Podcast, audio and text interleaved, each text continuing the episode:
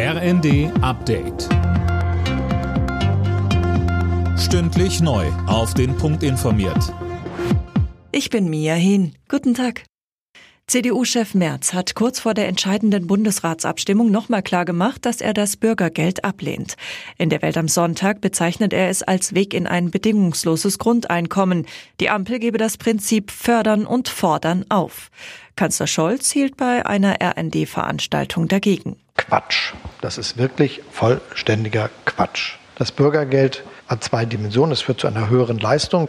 Ansonsten ist das auch eine Modernisierung, die dazu führt, dass wir gerechtere Strukturen haben, um diejenigen zu unterstützen, die ihren Arbeitsplatz verloren haben oder noch nicht reingekommen sind in Arbeit und wo man das erreichen will, dass das noch klappt. Weil vor allem ärmere Länder unter den Folgen des Klimawandels leiden, sollen sie mehr Unterstützung bekommen.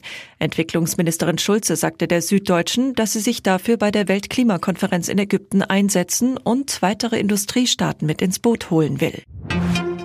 Ein historischer Tag. Das sagt der ukrainische Präsident Zelensky nach dem Abzug der russischen Truppen aus Cherson im Süden des Landes. Anne Brauer mit den Einzelheiten. In den sozialen Netzwerken kursieren Videos, wie Chersons Bewohner die ukrainischen Soldaten in der Stadt willkommen heißen und feiern. Gänsehaut twittert dazu zum Beispiel Ex-Botschafter Andrei Melnik. Cherson war seit März russisch besetzt und gehört zu den Gebieten, deren völkerrechtswidrige Annexion Kreml-Chef Putin verkündet hatte. Nun sagt Zelensky, die Stadt gehört wieder dem ukrainischen Volk. Auch die USA haben zur Rückeroberung, zu einem Zitat, außergewöhnlichen Sieg gratuliert.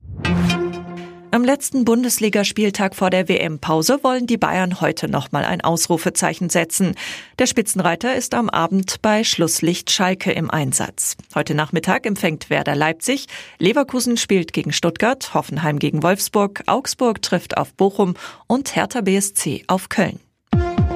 Alle Nachrichten auf rnd.de